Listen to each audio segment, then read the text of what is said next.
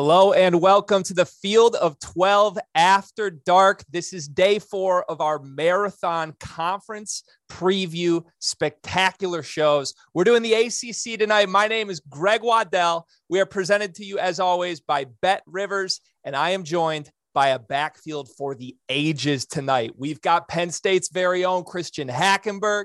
We've got Clemson running back, national champ Darien Rencher making his Field of 12 debut tonight. Boys, I'm excited. Let's get right into the most exciting part of Come the on, episode. come on, we're gonna come we're gonna do our three cheers at the top. Give me a figure. This could be a player, a coach, anybody right. involved in ACC football. Give me someone you are most excited for for this season and why. All right, I'm going first. Look, here we are. If you're an ACC fan, you know this kid because he literally came out of nowhere. He's running over everybody, all of everybody from Syracuse. From Syracuse, Sean Tucker, running back, went crazy last year. My favorite thing about him though is he tweets after every game how pleased he is with with his performance. He'll like random. He'd be like, "I'm so pleased with my performance. I had 16 carries for 200 yards. Even though we won, we lost. Like, no, I'm not joking. I think he has an NIL deal which says I'm pleased. So my most exciting figure for the ACC this year is Sean Tucker, running back. Cheers. Just post game tweets. I'll I'll drink to that. Hack, who you got? So I, I mean, I, I it's hard to follow that up, but I think I'm gonna I'm gonna go more traditional. Um, I'm really excited for my guy Brennan Armstrong down at UVA this year. I think he's Hey. got a ton of weapons coming back. Um, there's a little bit of question marks up front in the offensive line for me, but I think there's enough juice outside, and his ability to spit the ball um, is going to be good. So I'm really excited for my guy Brennan Armstrong down there to have a good year um, and hopefully set himself up nicely for a for a future NFL career. Bro, I'll drink to that because I've, I've become a part Hoos fan because of Coach Elliott. So I'll There you drink. go. Cheers.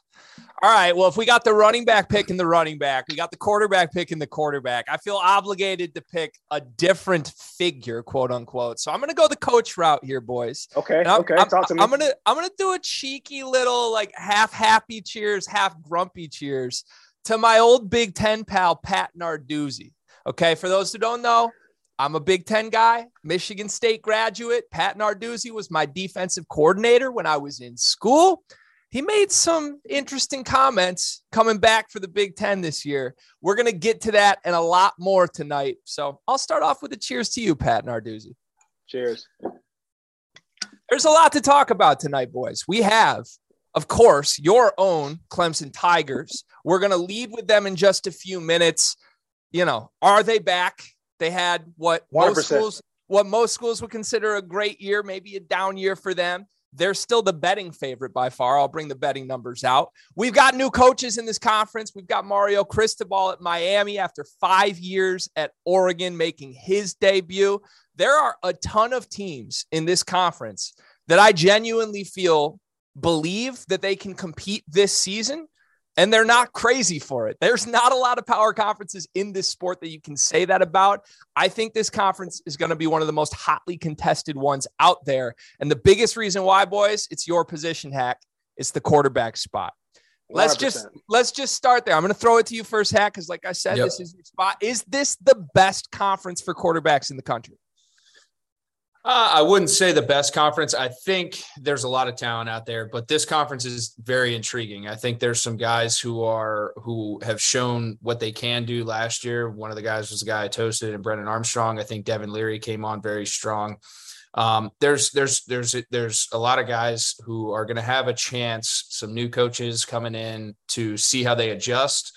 Um, and realistically speaking, I think this is a very wide open conference. Uh, even with Clemson, I think it's still a wide open conference because they have a lot to prove to me in terms of adjustment. Uh, that's tentatively saying also looking at their track record. I think Clemson, obviously, talent wise, looking at their roster, they should be where they are, but a lot of change, a lot of turnover. I think this is going to be the most challenging year for Dabo in his career Mm. and his tenure at, at Clemson, just with the change. Um, so I'm looking forward to seeing it, but definitely a conference to watch um, if you're interested in quarterback play because there's a lot of good quarterback play top to bottom.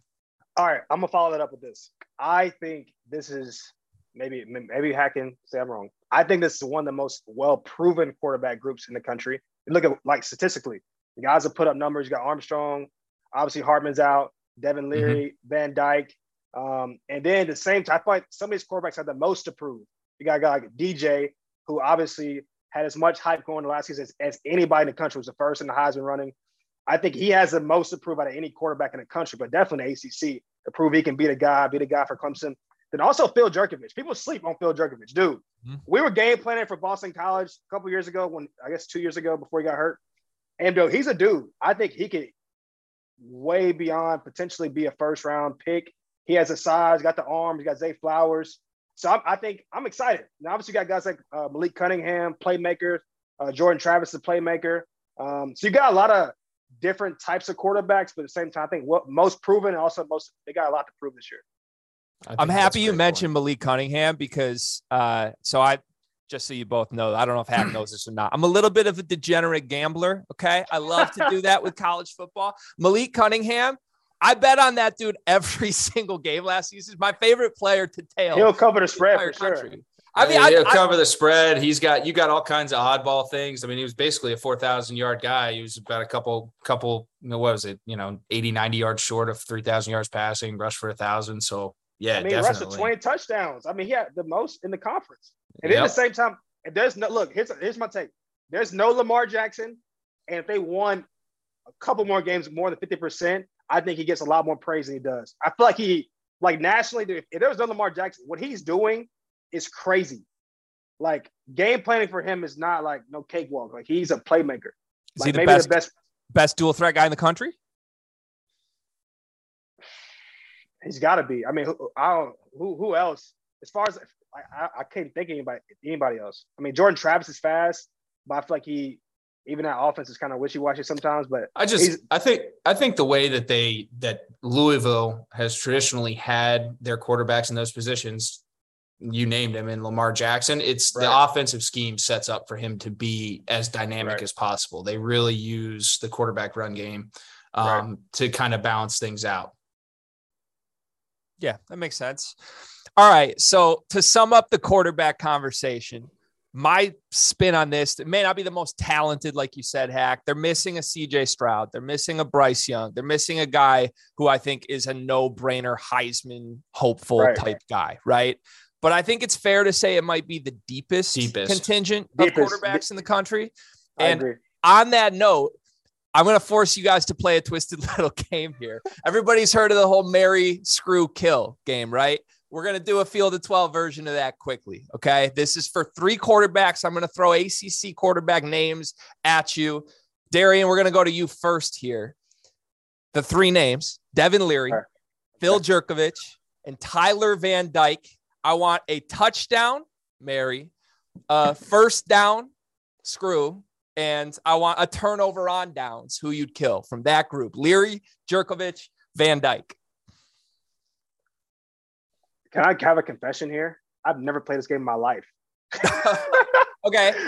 Hack, do you want to demonstrate? Hack, Hack knows Hack, the game. Hack do, Hack, do me the honors, please. Yeah, I will. I think I think Leary for the touchdown, Van Dyke for the first down, and Jurkovec for the kill. And that's not a, a, a dig at Jurkovec, but I think what I saw last year, I think uh, the surrounding cast, supporting cast for those three, I think that's how I would that's how I would lay it out.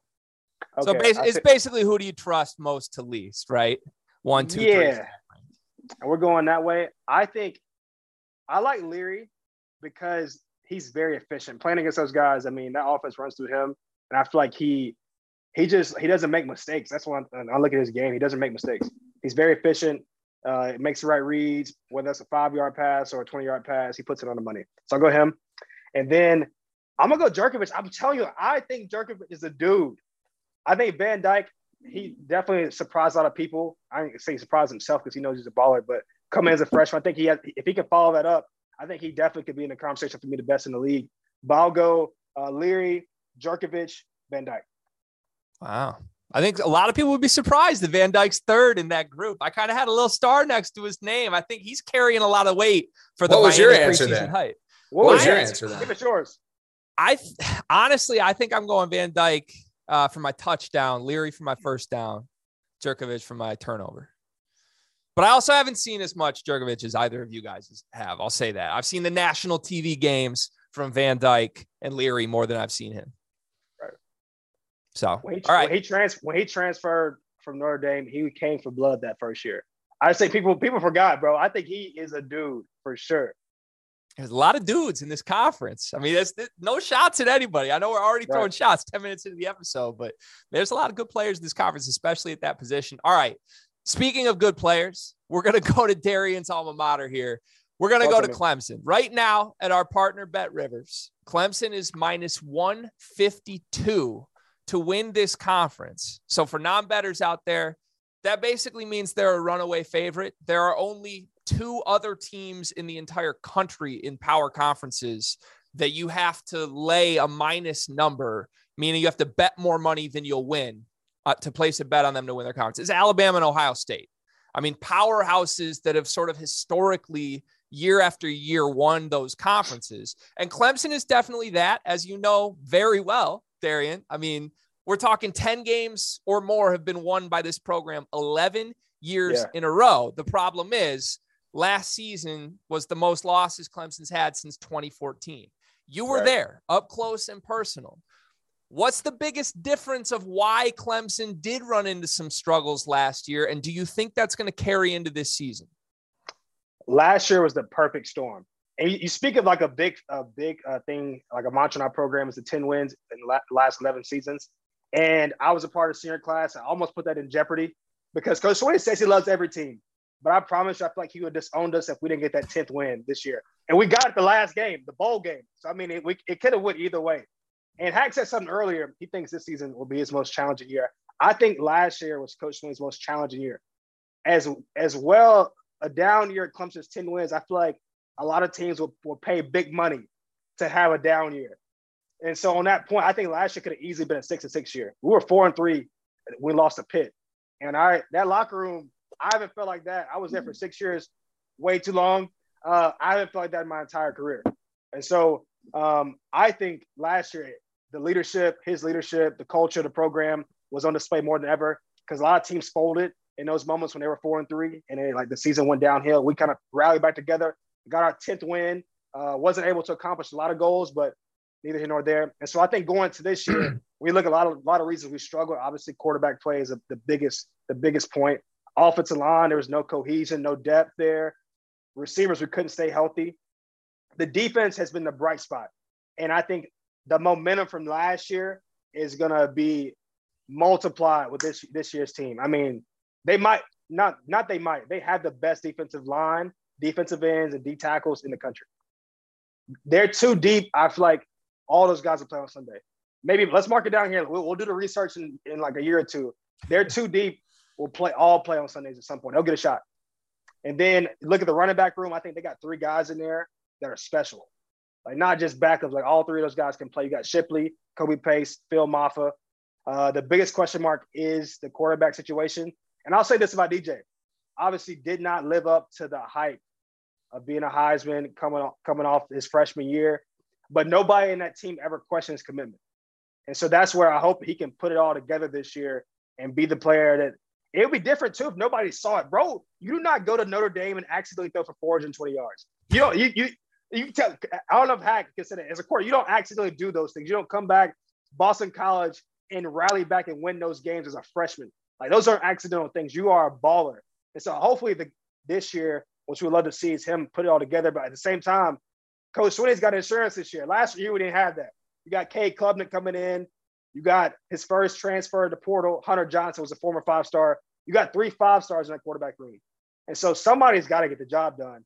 I think that's the biggest question mark going to this year. And I, I would, I mean, it's another Clemson championship in my opinion. I think last year makes it fun for the ACC to see Pitt win one, to see North, North Carolina State get a get a get a win over us. But I think it's Clemson all the way for sure. That's yeah, the, t- the team seemed close last year too at times, right? They opened the season yeah. with a seven point loss to the eventual national champion. So look, we, look, we, learned, we, learned, we learned our lesson. Look, I don't I don't know who makes these schedules. We win that game. I think a lot of things are different. We, we that put a lot of ghosts in our head last year. You look at our schedule this year. I think we start, we're starting out. We got Georgia Tech. We got a couple I'm gonna say cakewalk games, but you know what I'm saying. Just get some momentum going. Like let's get, let's get, get yeah, rolling. yeah, momentum's yeah. Hack, you said at the front that you're not necessarily buying that this door is closed for the middle pack teams to potentially sneak in and they can't compete with a team like Clemson this year. Is this just home yeah. cooking from Darien here? No, no, I, I, I don't think it is. I think historically speaking, I mean, you could go back. This is way before my time, Darien's time. I, I mean, this goes back into the 90s and 80s. Like Clemson has historically always had an extremely talented roster. Right. And I think what Dabo has found success in is he's finally started to put these guys in really good situations consistently. He's had consistency within this program. Um, and I think that that has bred the success that they've had. And now the problem is, is when you set a standard like that and you have the dominance that you've had, especially when the Florida States and the Miamis, who traditionally have run the ACC, have been down you got to prove it year in year out. And i know that you said a 10 win season you know a lot of a lot of programs would pay a lot of money for that. I i completely agree with you. But when you've had such a stronghold on a conference that has been down historically speaking to what the other talent within the within the pool has produced um that, that, I mean that that puts question marks. And the reason I said I think this year is going to be the biggest challenge for him is you lose defensive coordinator, you lose offensive coordinator. Both of them take right. head jobs the offense was the biggest question mark for that team in terms of consistency last year. You had the guys, you had the roster. What was different between right. DJ and Trevor?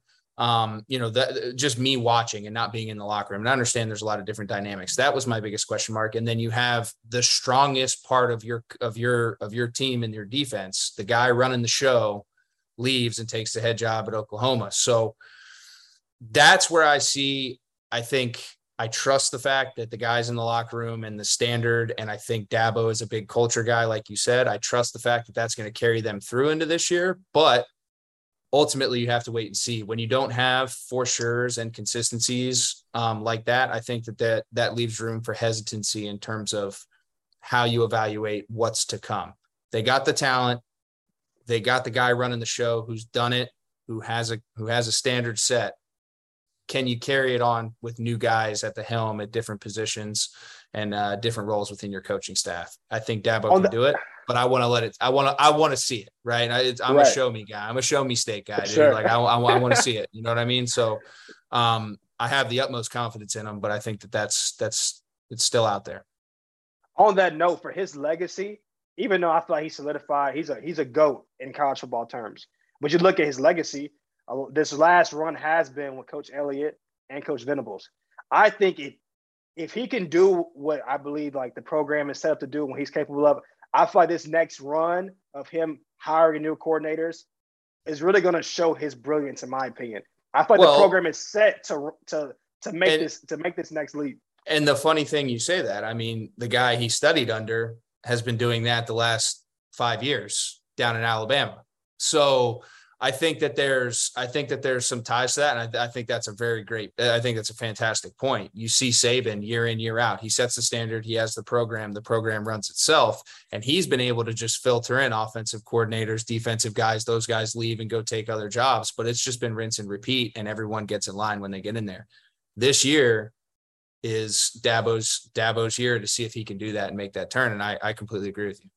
Hack, I want to loop back to to DJ here because from a quarterback perspective, obviously careers they're both long and short, right? If you play 4 years in college as a 4-year starter, that can feel like a decade, but at mm-hmm. the same time, you snap your fingers and it's done. You know very well there's ups and downs. Fan bases can be critical, they can be harsh, especially especially when you've shown it one year and then maybe the team as a whole hits some obstacles and maybe your plays part of that or not but now there's a new face and there's a highly touted new face and it's a face that the coaching staff in Cade Klubnik is saying will play this season. They're saying it's DJ's job but they are saying there will be opportunities for Cade to play. How does that element impact a quarterback mentally? Well I think that there's two directions that it can, and whichever direction you choose really tells what type of guy you have. if that makes sense. Um, you know, I think if I'm DJ going into this, I think his freshman year, he had opportunities to step in similar to Cade on his heels right now with Trevor.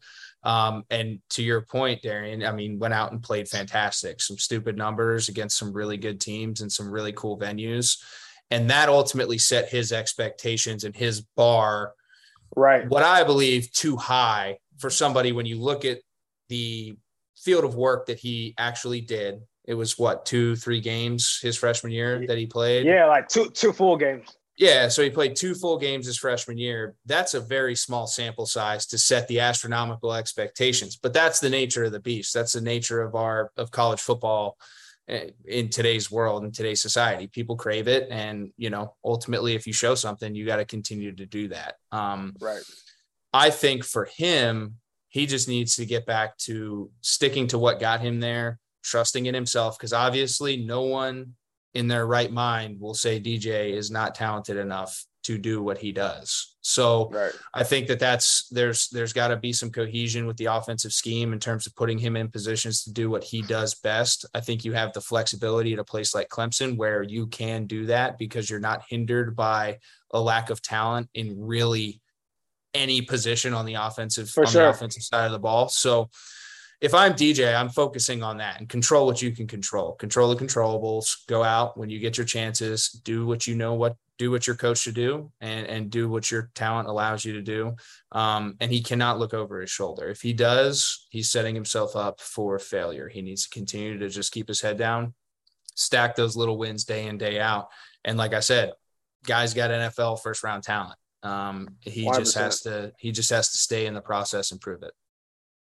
Yeah. And to your point on expectations, at this time a year ago, if you went to our friends at Bet Rivers and tried to place a futures bet on who to win the Heisman, DJ's odds were right in line, equal with Bryce Young. He was a bigger favorite than CJ Stroud was at this time last season. So, I mean, no one doubts the talent. Uh, he's Right. got some work to do to get back up there. All right. We'll end the Clemson segment on this, guys.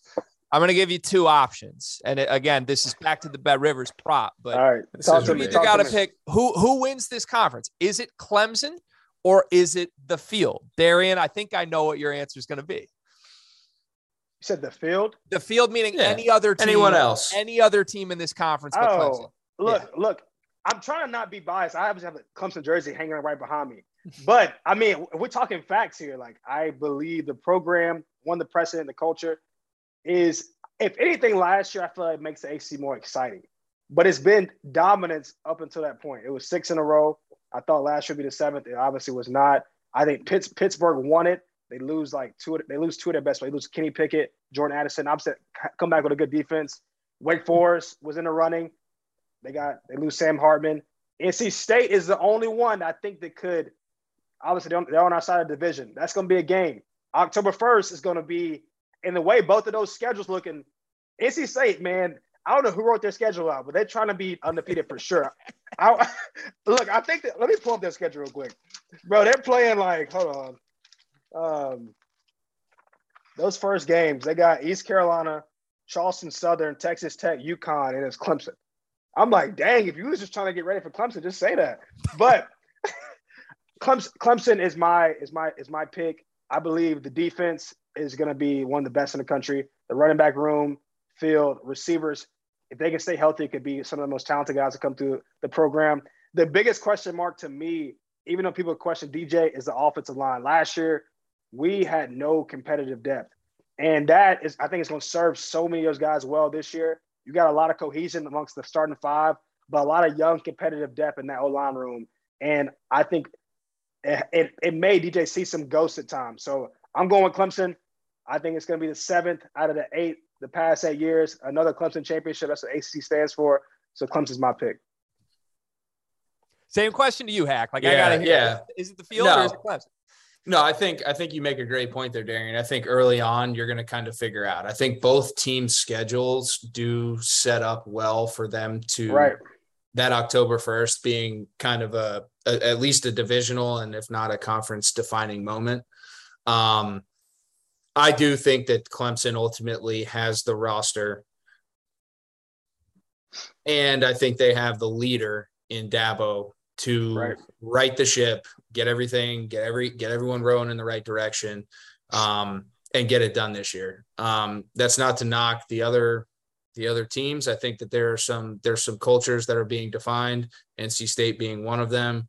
Um, I'm really excited to see what happens down at Miami because it would be great to have them back on the uh, big stage of college football. It, it would be. It would be, man. Like them And- Florida State, like you want Yeah. to be good, you know? I'm telling you, man, it's just it's better for the it's better for the health and wealth of college football. So I think, um, you know, this year I I think it's going to be Clemson, um, but I think that there's some really good developing things happening within the conference, coming off of what I think have been a few lackluster years, comparatively speaking, um, Agreed. in terms of depth of the conference. So let's jump to some of those developing contestants, you could say, right? Let's stay in the Atlantic because I think preseason the the darling team is the one you said, Darien. It's NC State. Right. They've got Leary leading the offense. They've got 10 starters back on defense. This is the second consecutive year that they're bringing 10 starters back. I mean, this is essentially Yeah. three straight years of this same defense. It was the second best defense in the ACC last year. I'd argue it's the only defense in the ACC that's going to hold up on paper with the talent that Clemson can roll out on that side of the ball. So I'll go to you first, Darien. Do you take NC State seriously as a major threat to Clemson's hopes at a title in this division? No, you. I think you have to like, and that's they obviously got they got up on us last year. They they won that game in double overtime, and just if you watch the ACC, especially Clemson and NC State, it, it it's a it's a it's, it's a rivalry already. There's a, there's a championship on the line. There's a trophy being presented whoever wins that game, and it's stayed in Clemson the past I don't know however many years, and this year it's NC State now, and Coach Swinney and Dave Doeren have an interesting little, you know what I'm saying? It's, it's, there's some sauce there. And we feel as a program, that's a game that's like a culture game for us at Clemson. Like we know going to that game, it's a little rowdy. NC State fans are, hey, they're diehards. They'll go, the pack, they're gonna let you know, they're gonna talk, they're gonna chirp, and you like that. And so there's a lot of, there's a lot of, there's a lot right there that I think is good for the conference. And then, like I said last year, them getting that win, to me, like like like Hack was saying, it really takes their program to that next level. Because that's that's kind of been the the uh, kind of a threshold point for them to like they can get over this point they're like now solidified to where like what's what what other limits do they have? So they beat clemson. So their next goal is to win a conference championship. And that's i know that's what dave doeren's preaching to his guys like are you already beat them let's go all the way this year. And so i think they definitely present a, a, a threat. And in the middle of the season i mean that game to me looking at both schedules we'll decide who's in charlotte this year on our side of the atlantic Yeah. so yeah i'm excited No, I um I agree with you. I think I think NC State, you know, and my biggest question is, especially when you have a team like that who really came out of nowhere last year. Um Yeah. you know, Devin really hadn't proved himself as a consistent guy pulling the trigger up into that point. Um, but they had a lot of emerging talent around him. That defense continued to stack wins and get better and better and better.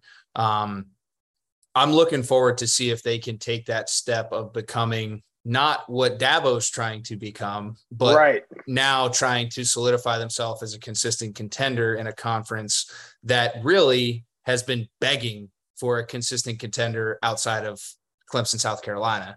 Um, Yeah.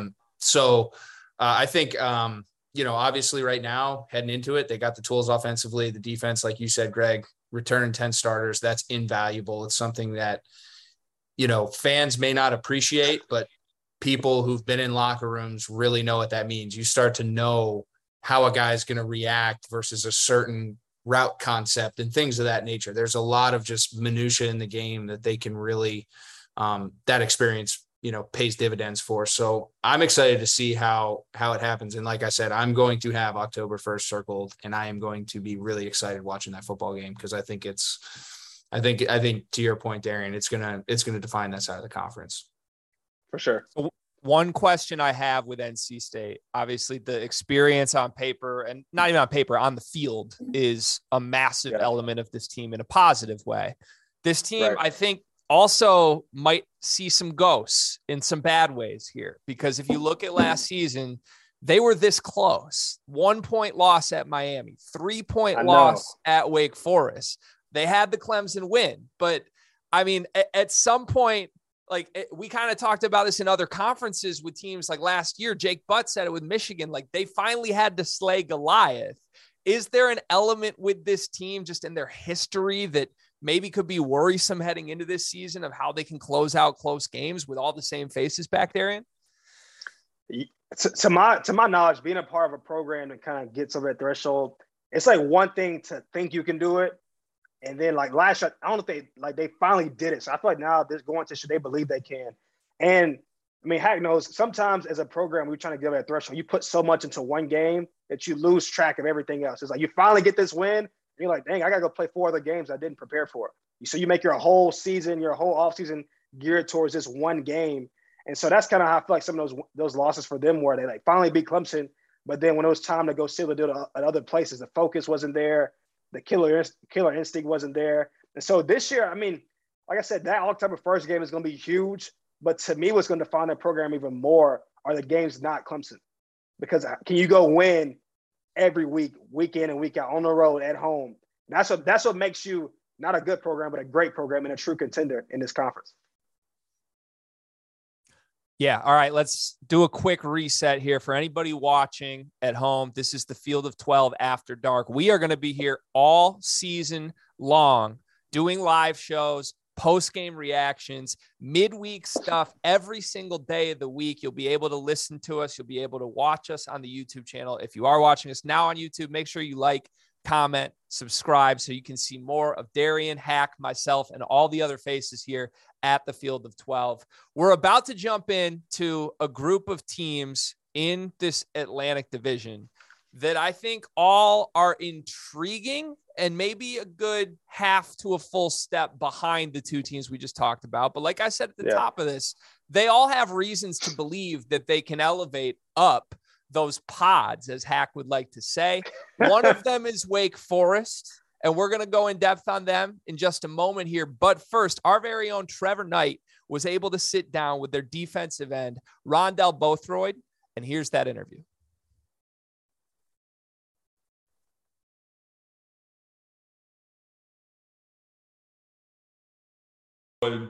Uh, number 40 on the field. Some would say number one in your hearts. Rondell, how we doing, man?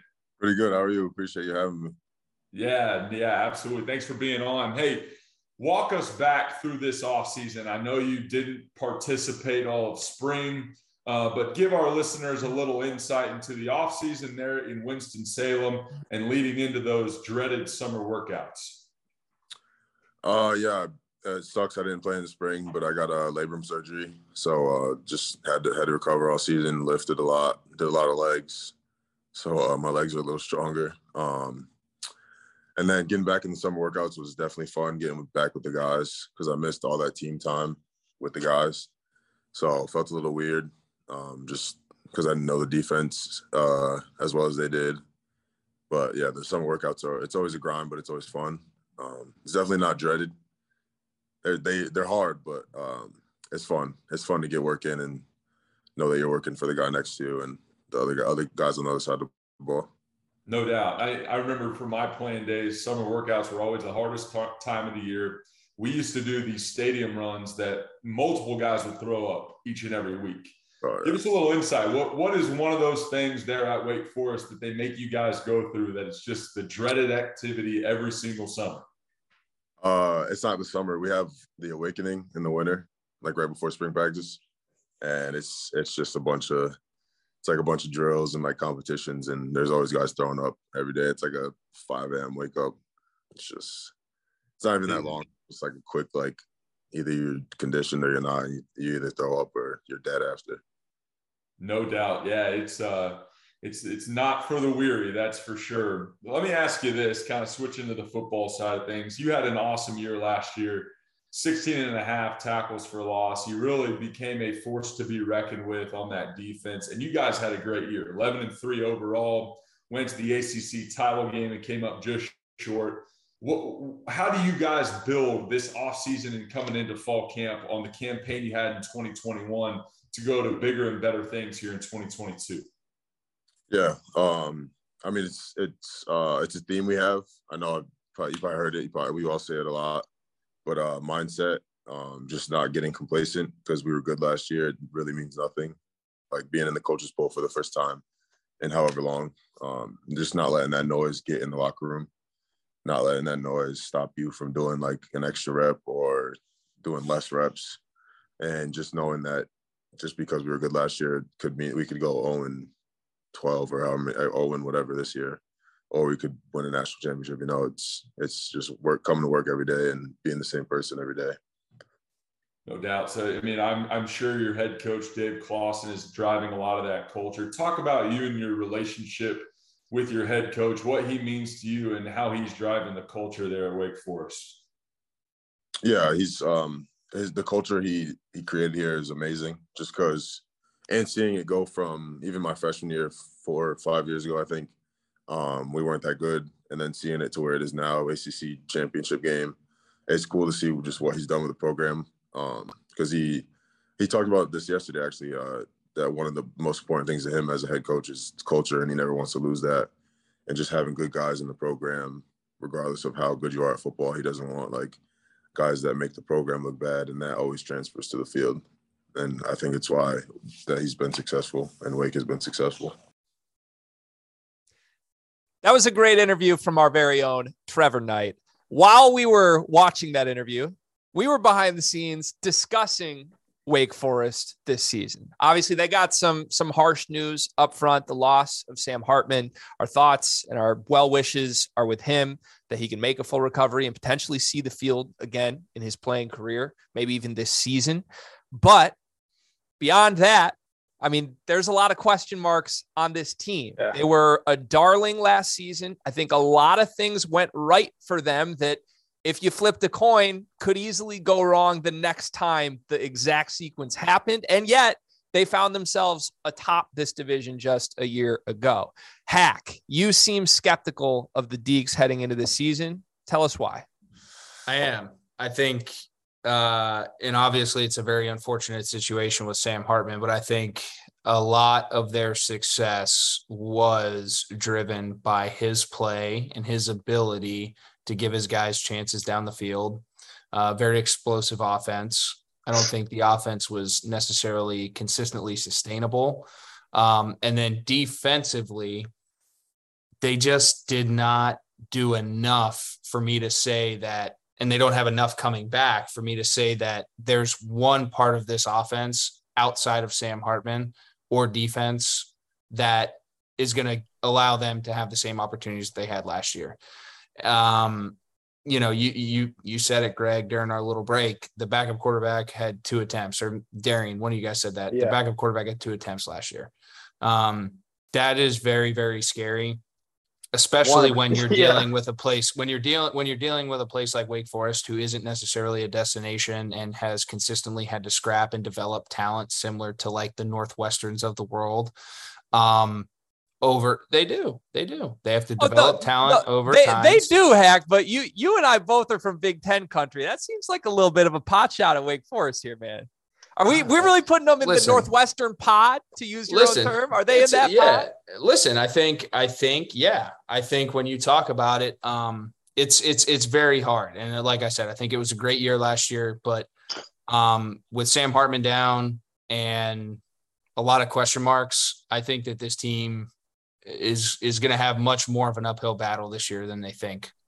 I I second that take. Um, I'm as an AC guy, I am proud of the leap they made as a program because Dave Clawson has been a stand-up guy, and for them to finally get over that hump, even for them as a program to they went 11 and three. Wake Forest was ranked number 10 in the country when it came to Death Valley this year. Even though we it, it was a, a usual occurrence in the game, they still, I mean, for them, for them to be that is still like hats off to them, kudos to them. But to that point, you look at their season, especially defensively, like Hack was saying, they were they gave up 30 plus points seven times. They, they had a bunch of shootout games. And it's some of those games you watch those plays, you watch until like the last five minutes of the game where it could go either way. And so for them to have that many games come that close, they won it because of leadership. And you lose your best leader going into the season, I personally don't think their team is going to be able to make those to make that leap during those games when you got to when it comes down to crunch time. You need a leadership. You need a guy like Sam Hartman rallying the troops. You don't have that.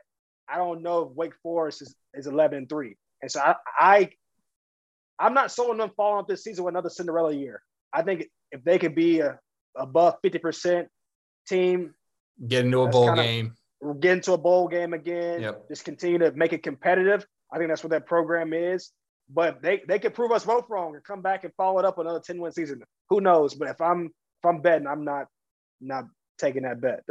Well, you know I'm betting, so I appreciate the answer. I don't think I'm going there. Look, this team, 13 starters are back, but that included Sam Hartman on paper. And that's, I mean, first of all, a lot of dudes are back in this conference across the board. Like we can go through team by team. A lot of these teams have like nine starters back on one side of the ball. Wake Forest doesn't fall into that category.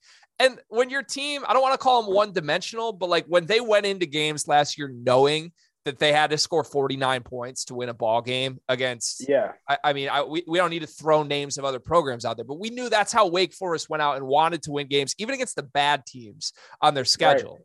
And then you lose the one guy who was capable of going out and winning that way. I'm very skeptical of what that does, even mentally and emotionally for a program heading into a season. So it'll be fascinating to watch. There are Three other teams, though, who I think are right on Wake Forest heels, if not in the same group with them. That would be Louisville, that'd be Boston College, and that would be Florida State. And it wouldn't shock they're, me. They're in the pod. They're in the pod. They're in the pod, right? It wouldn't shock me to see any of these three teams jump up a pod or cement themselves at the bottom of this division. So let, let's all take a turn, I guess. Darien, we'll start with you. Which of those three teams do you have the most confidence in to jump up a pod and compete in this division? You gave me Louisville, BC, and Florida State. Yep. I don't. I'm more confident in Wake Forest than I am Louisville. We'll, we'll, we'll, we'll go that take just because of just the culture and the program. Um, I think. Look, I don't know why I'm such a Boston College fan today.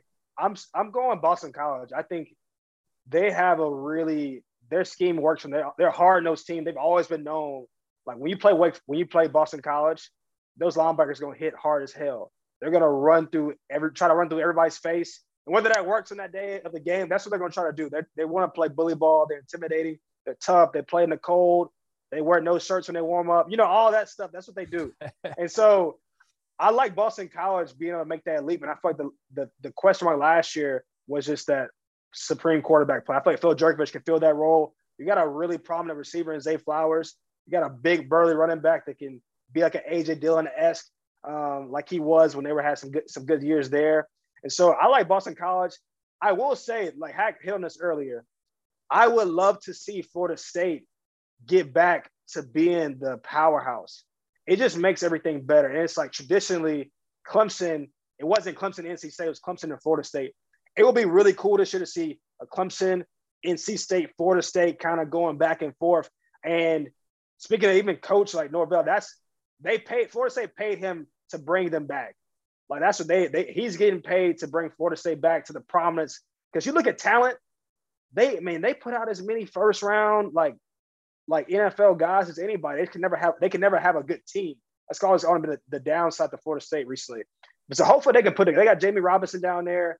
Uh, hopefully they can figure out something around Jordan Travis. They always, they always had a couple good backs, and so I would love to see them be be a contender. But I'm I'm going Boston College out of the three. Darien, let me ask you this real quick, and then we'll get your answer on the same pod grouping there, Hack.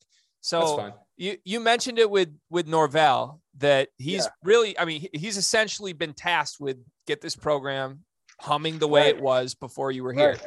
He's eight and thirteen in his career as a head coach. If right. he doesn't get this back above the level it's been in his stint so far at this school, is this his final shot? I mean, they put Willie Taggart on a short leash. So I mean, I don't know if he's gonna get any. You know, like you got you had three years, three years, and it's not even it's not even fifty percent right now. So I think to me this year, if, if they can, they need a couple big culture wins. What I mean by that, they need to beat a Clemson. They need to beat a NC State. They need a couple big home games, especially home games for them. Because you look at like typically Florida State, you travel to Florida State as a, like traditionally in the ACC. That's a game where like that place is rocking. Like Doak Stadium, that's, that's a place you you go. You're like, man, I'm going to play in Tallahassee. like recently, they just they just got to get some more buy-in. Like a lot of even their fans don't show up to games, like stuff like that. has just been non-traditional. So I think this year you need it. They did a couple big wins. Program was looking at their schedule.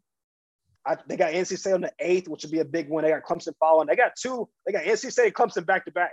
Now that's going to be an interesting little October for them. If they can get one of those games, I thought that puts them in a good situation. Interesting is a word. Also, terrifying maybe is a word. I mean, yeah. like I, I'm, I, if you can't tell, I'm kind of out on Florida State. I just think across yeah. this conference, like uh, we've sort of said well, what the formula is to compete. It's return a well, bunch of guys on defense. It's have a great quarterback. Florida State doesn't have that, right, Hack? Here's Greg. Here's here's something that I'm gonna I'm gonna I'm gonna throw at you. I made I had a take similar to this. You know, when you look at programs, history of college football, standard of winning. I brought up Nebraska. Where do you hmm. turn if you get your prodigal son and Scott Frost out of there? Is that a destination job any longer? Is it? I think Florida maybe, State is. Maybe not. Is Florida, Florida, State, State still is. that? I think that's the line they're towing, though, right? Like, I think that that is the line they're towing because I think the next guy stepping into that understands that he, to your point, Darien, is going to have to establish and or reestablish a culture because I don't think Norvell's right. done that up to this point. Right. Um, and that's something that Florida State has always had.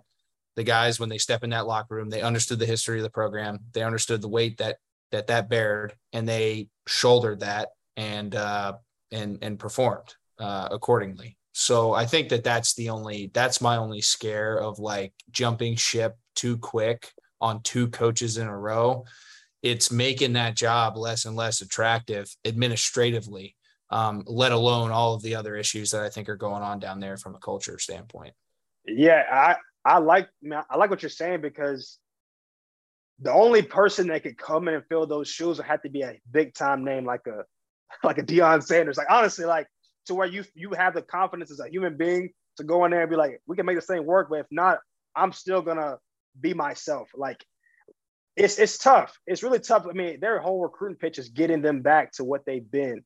Like you look at the last decade, I mean, they before Clemson took we made our run, it was Florida State's league with the Dalvin Cook era, Jameis Winston era. And so that's what they pitched to recruits. And so I would love to see them make that leap because traditionally we think of the ACC. Florida State has been that, but the past like seven years, it's been tough. In the past, especially two years, eight and thirteen, they haven't been the team that everybody wants them to be. The other the other thing I would say, just in evaluating how short of a leash someone has, maybe in light of the fact that this has been Clemson's conference for five years, and all of a sudden last year Wake Forest is at the top of this division, right? We made our own Wake Forest jokes five minutes right, ago. Right. So what does that say if you are a coach who's heading into his third, fourth year and you're still finishing at the bottom of that division? When the door is open, it doesn't bode. Don't, don't I, I get you. I agree with that. Don't forget. I mean, Pitt. But the expectations, though, too, Greg. Right, the right. expectations are are different. You know what I mean? If Wake Forest has a season like that once every ten years, great. They're probably going to keep right. paying that guy. Florida State, the expectation's different. So, you know, when you're dealing with that, you have to you have to balance the the weights of both of those issues in terms of consistency and relevance and expectations and meeting those. And that's a tough weight to balance, but you have to have buy-in top to bottom. I'm talking administration all the way down. Yeah, yeah, that makes sense. All right, back to the the original hypothetical hack of that group: yeah. Louisville, Boston College, Florida State. Who are you highest on heading into this season? I actually agree with Darien. I think um, I'm a little bit old school. I think the fundamentals of football, although there's a lot of flash and all this other stuff in, um, fads continue to go, but being able to run the football and defense carries. Um, uh, Boston College had a spectacular defense last year, third in the conference. Uh, that's yeah. always been a part of their DNA. Um, and I think if I'm going to throw my hat in a certain ring. I'm not going to go for the flash, burn it down, have to win 45 to 42.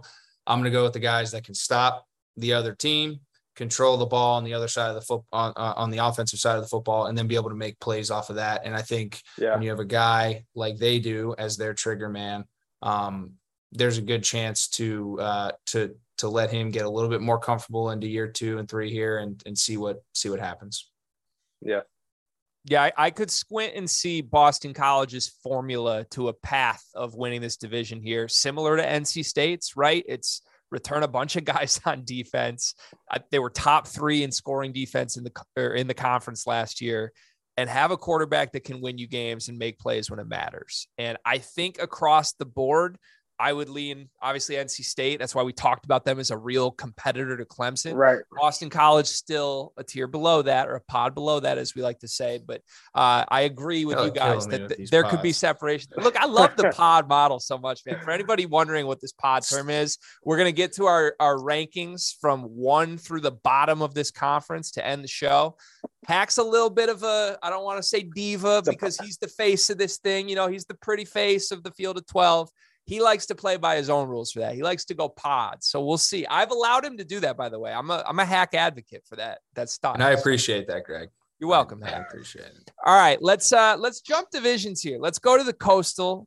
Uh, a right. division that doesn't have a big monster in it, unless you're buying into the Miami preseason hype. Mario Cristobal is here. He's got the flashy staff, the new coordinators, Josh Gattis, Kevin Steele. They return starters, they return the quarterback.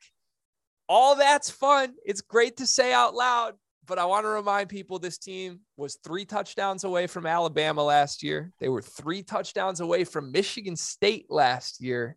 There's still a little bit to go as far as on field wins go to compete with the best teams in the country. Darien, I'll go to you first. How excited should Miami fans be? Can they really run away with this division potentially, or is it going to be closer than people think? All right, this is a side note. This is something I am I am disappointed in Miami for. Now, listen to this. I thought the best thing they had going for their program the last five years was that turnover chain. It was obnoxious as hell, but I was a look. Y'all got the they got a they got a bunch of turnovers. They might have led the league like the past however many years.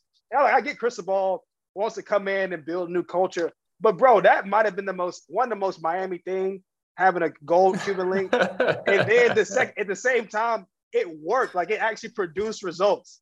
So that's neither here nor there. I'm not. I don't. You know what I'm saying? I'm not a Miami proponent, but like I thought that was crazy. Thought that was a crazy thing to go in there and take the chain away.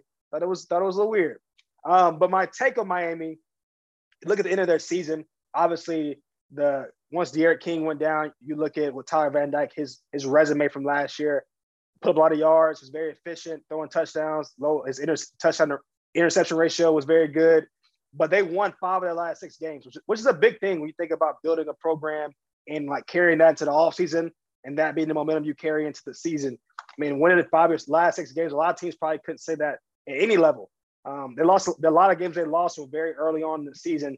So you look at how they're thinking about how they finish, their pride, their confidence going to this year. I think it's very high and it has a reason to be. So they actually won and they won games. And so, and like similar to Florida State, I think their their alumni base is probably one of the most more proud, most proud fan bases and alumni bases in the country. You look at the U, the amount of NFL talent they've had, the persona, the celebrity status.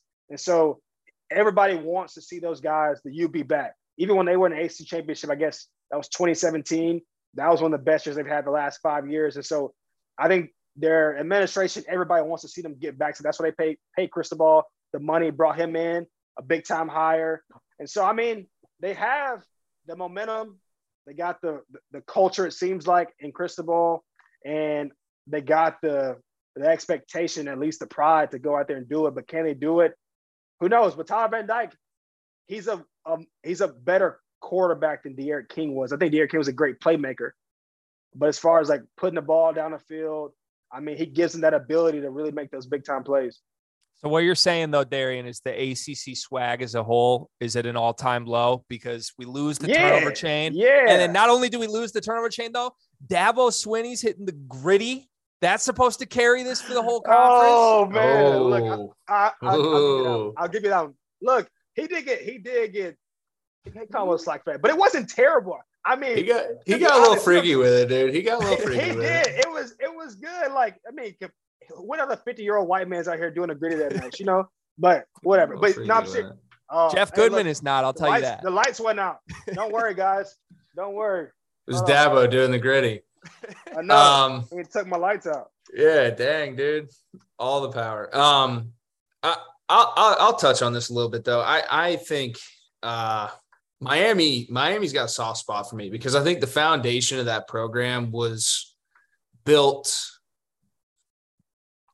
similarly, but not to my program and my alma mater. I think there was a very blue collar, us against the world. We're going to do it our own way. And I think that goes back to the national championship game back when Penn State and Miami both uh both faced off. It was, you know, you know, the straight and narrow and then, you know, the the berets and all that whole that the whole thing, man. Like you saw you saw two totally different uh mindsets, but at the end of the day when you cut through all that, the foundation was blue collar our own way we're going to do it a certain way and i think bringing in a guy like cristobal who understands that who is there for probably your most prominent years or a portion of your most prominent years program is great um, and I think getting Miami back is going to be big. I think they have placed. I think they have pieces in place this year, similarly to what you touched on, Darien, at, at the quarterback position.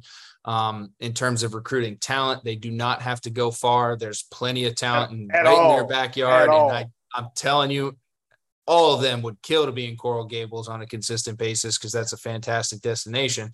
But One hundred percent. yeah, I'm telling you, man. But um, I really do think that Miami is poised. Uh, I'm very curious to see what type of mentality that team comes out and plays with. Uh, it's a wait and see for me, um, but I'm optimistic because I think they have the right people in place. They have the right um, direction that they're headed from top to bottom, head coach all the way down to the to the to the athletic trainers in terms of where they want to go with things. Because I think that's how Cristobal is going to run the ship. So um, I'm excited to see how it develops. I feel like Hack just pulled like a, a Simon Cowell, America's Got Talent, not a yes or a no, but like a come back in a year or two, and we'll we'll see. We'll we'll keep an eye on you. And we like. I thought I did it pretty. not I right thought I did it pretty elegantly. It was. It was He very did. nice. He did. It, was- it was smooth. it. I also want to say this about it. Miami because Hack hit on this. I was down there training for like my NFL combine training. Look, if they can figure out how to win games, they will not lose any more recruits in the state of Florida. Bro, I mean, what? It's There's Coral no Gables. Bro, it's Coral Gables. You're close to Miami. You in the city. Look, the only people people are leaving because they want to win. So Cristobal and them can figure that out. And look, let's let's touch on this for a quick second. Let's talk about NIL for a quick second. They're in one of the biggest markets in America, if not the world, in Miami. If they can figure out how to win some games, they're going to be loaded with money.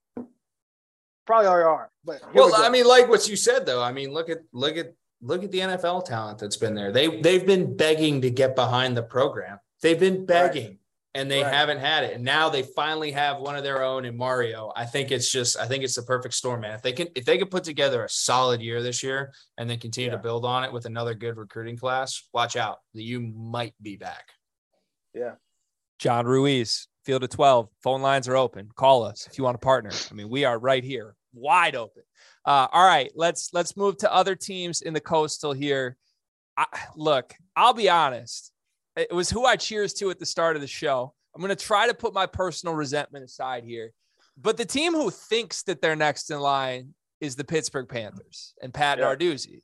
I mean, the man said, quote unquote, if Michigan State's one of the best Big Ten teams, let's go to the Big Ten and win it every year. Unquote. That's a real thing he said just weeks ago.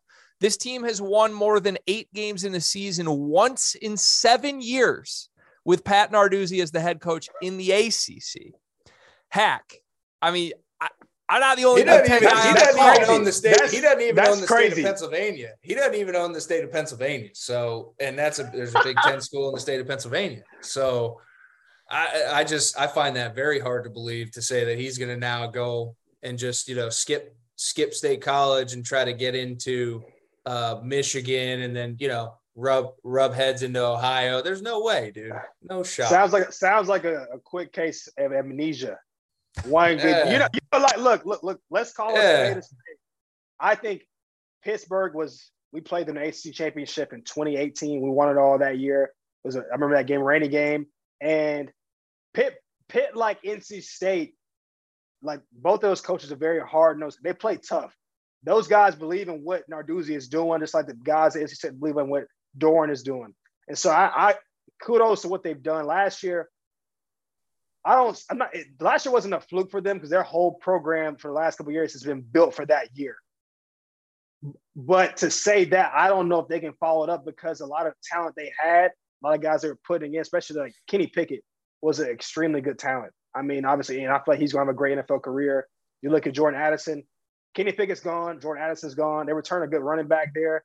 But I feel like that, that was, they had waited their entire careers to finally make that leap. Similar to Sam Hartman at Wake Forest. You, you, you kind of come in as freshman, they paint the picture, they, you know, they give you the vision.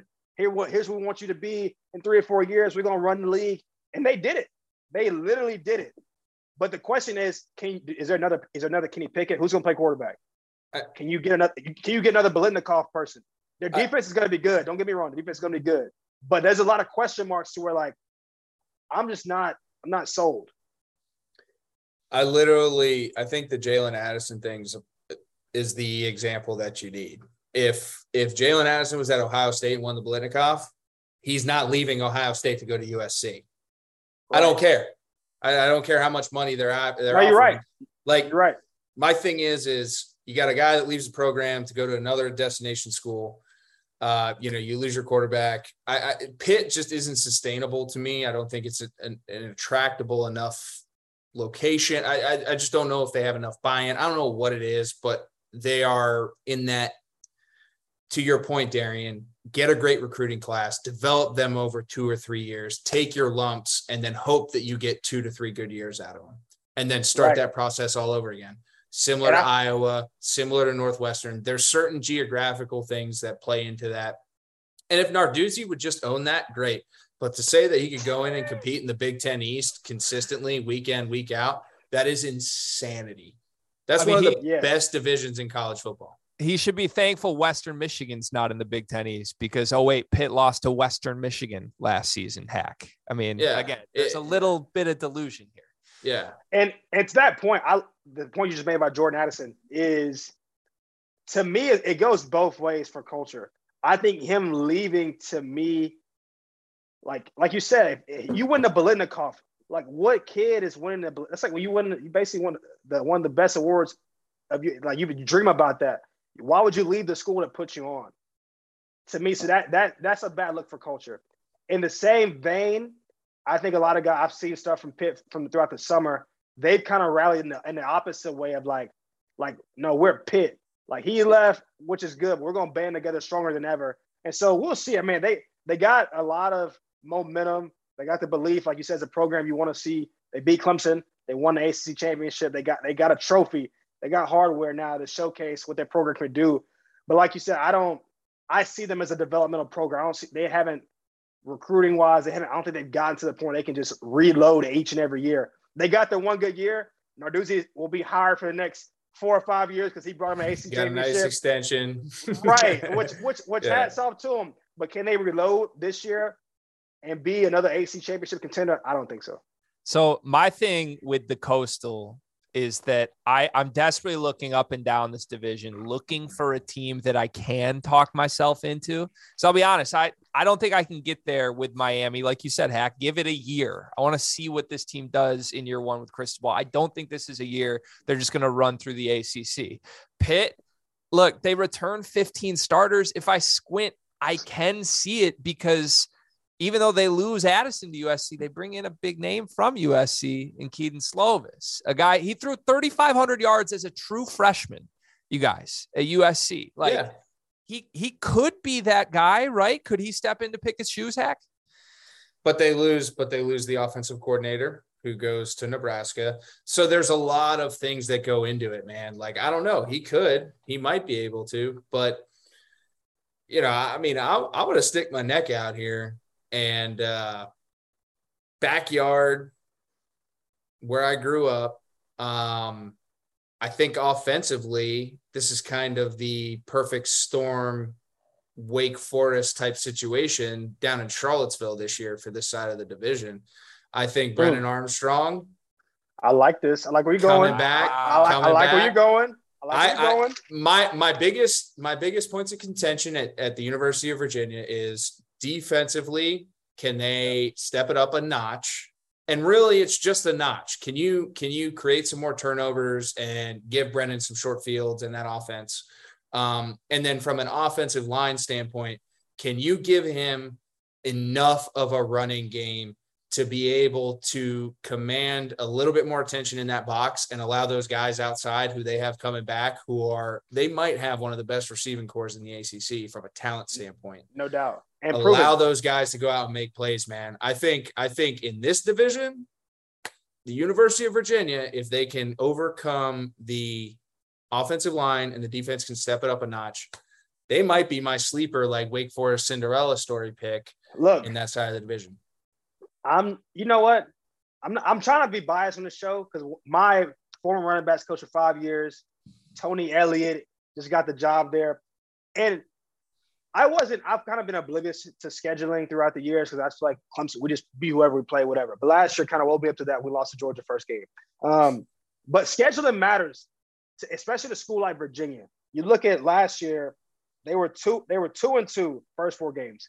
In a program like that, I feel like it's easy to get your spirits broken because like you believe all summer, you believe, and then you go in, you're two and two, and it's kind of yeah, it's, it's, it's the same year all over again.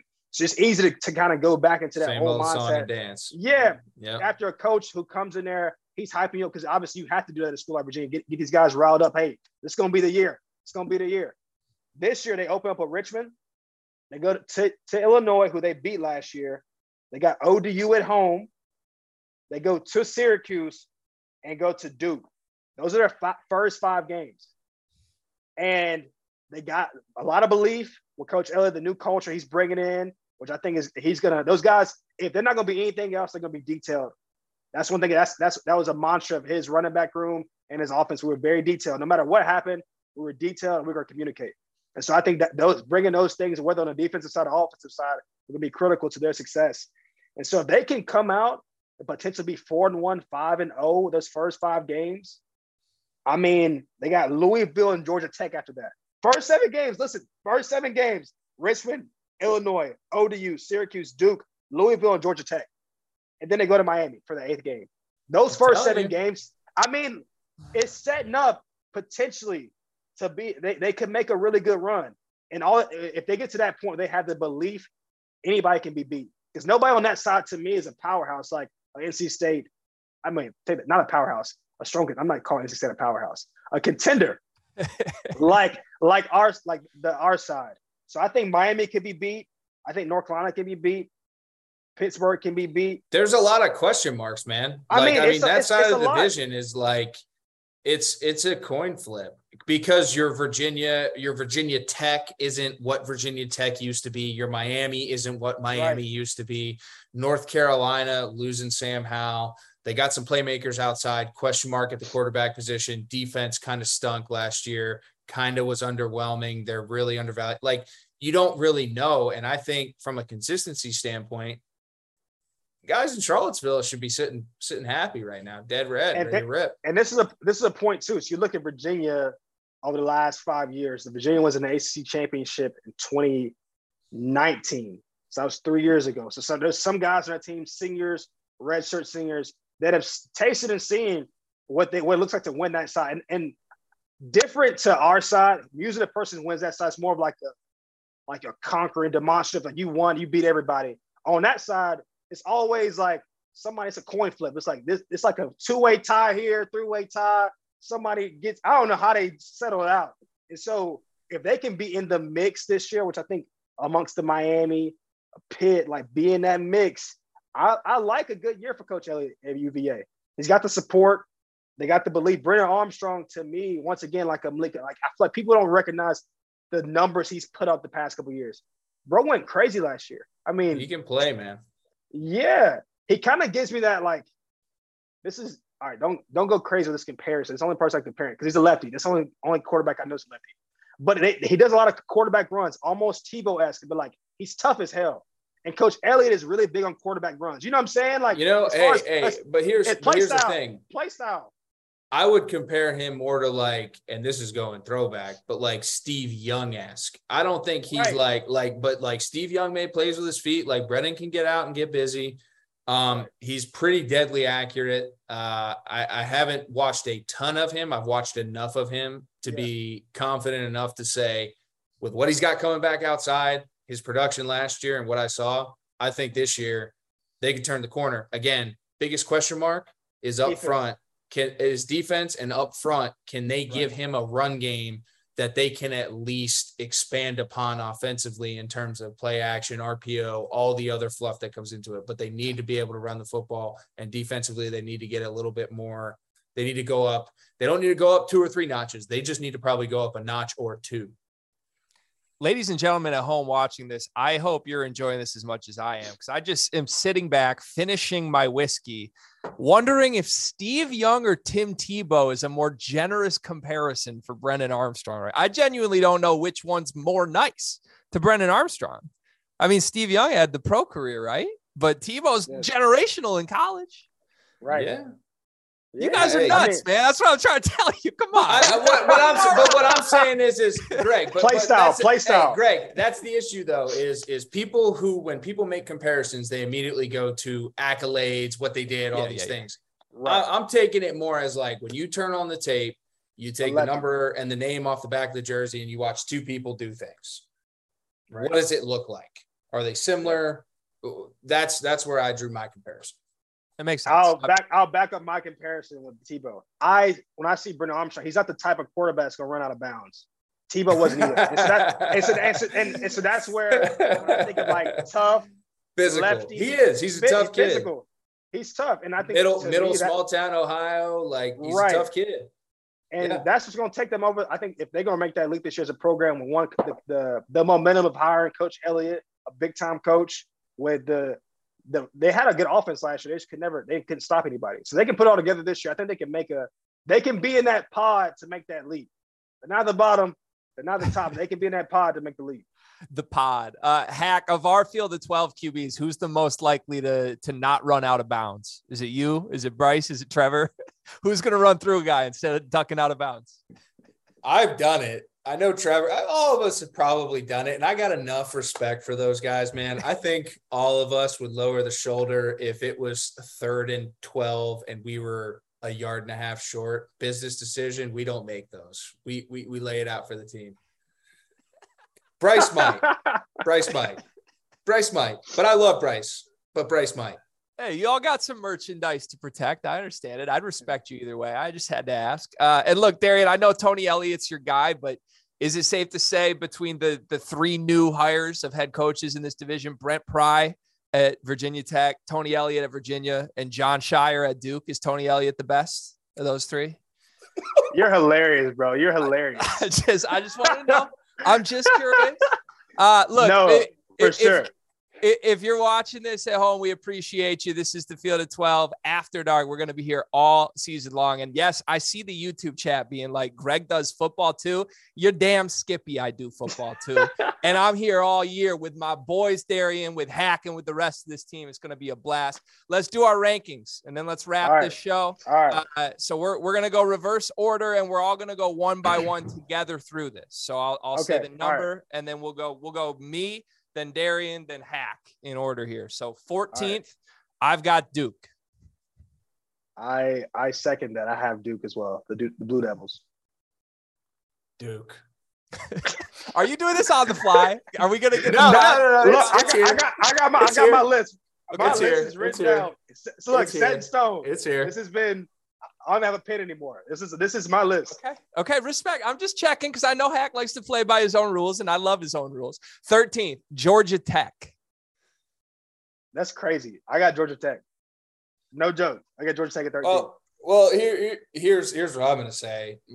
I'm a pod guy, as it's been established. So my my 13 is Syracuse because I think it's you know I think it's a toss up.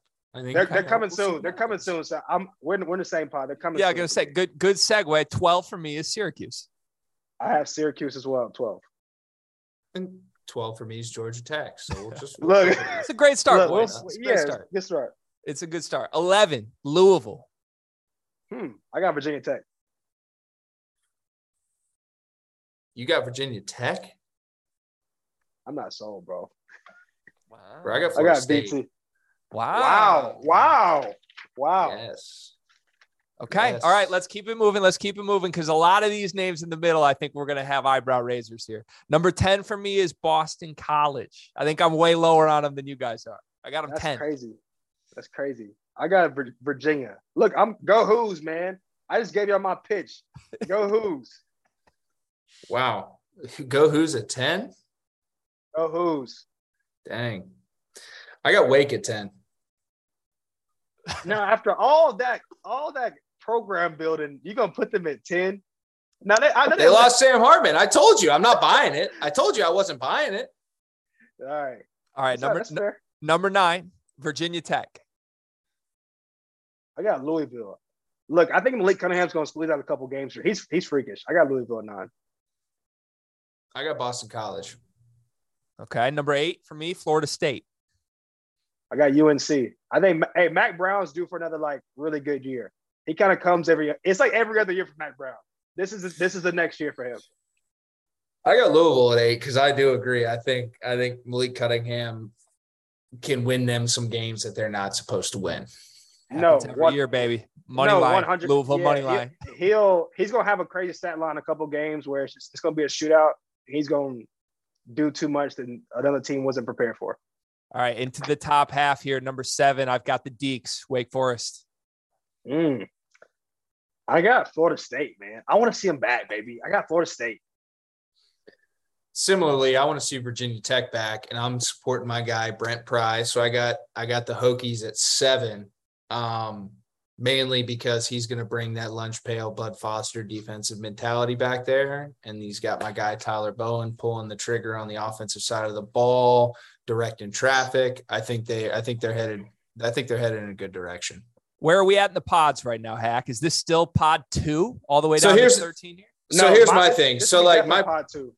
this is yeah this is definitely pod two my pod is like 14 to like 10 11 is kind of like interchangeable and then from like 10 and in this conference to 3 is completely Wow. interchangeable and then pod 1 and pod the ultimate pod is 1 and 2 and unfortunately they're both in the same division Okay, Yeah. good to know. All right, six for me is North Carolina. I agree with Darien. I think uh, we probably should have spent a little more time talking about the Tar Heels. I could see them We, we could have. Yeah. Um, like I told y'all from the jump, I think Jurkovec is a guy. I'm going Boston College.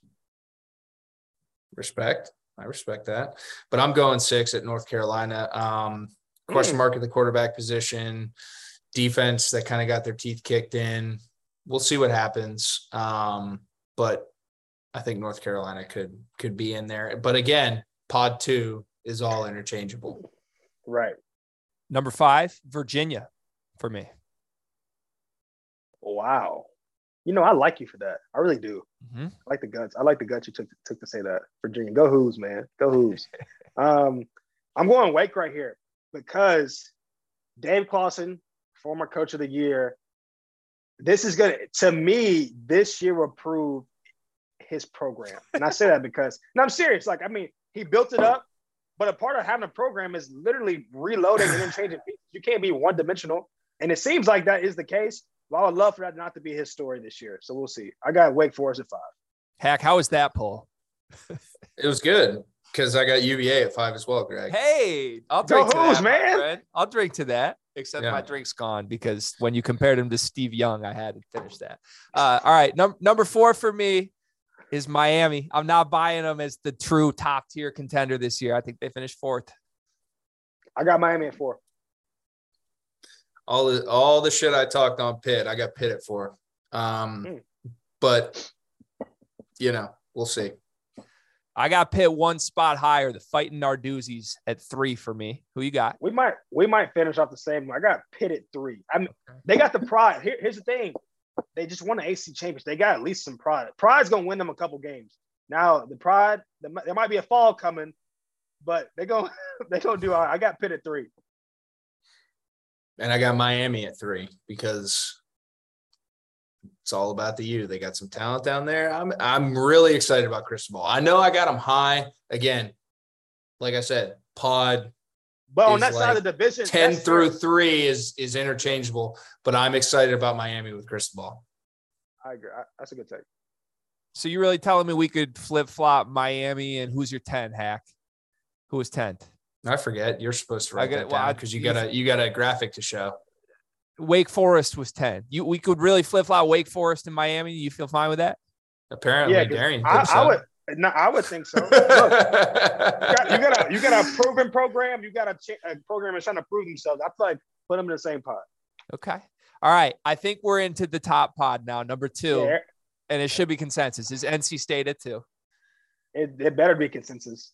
yes, It's Let's NC let's- State at it- two, NC and it's NC State Clemson at one. yes. for sure. For sure. Run it down. Darien, sure. hey, cheers, cheers to your Tigers, man. Back on top Hey, of the man. world already. Hey man, look, this uh it was a perfect storm last year. We got our 10 wins. I think this is gonna be a big year for Coach Swinney's legacy.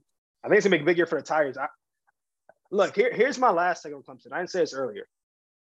I've been on two ninety teams, and to me, Clemson has a chance to compete, but I don't think every year I've been there we had a chance to win it all. And I say that because you get a couple, it's like every other year. Like we're talking about Pitt earlier. Pitt's developmental program is for them to be a contender within the conference. I think Clemson is competitive enough to win our conference, but I don't think every year we're able to really win a natty consecutive years. I think that's coming. Uh, but you look at the past trend, we won in 16, 17 was kind of like a competitive year. We lost to Bama, one in 18, 19 we go, we actually go back to back. We lost LSU. 2020 was kind of in it running. 2021 was the year we had last year.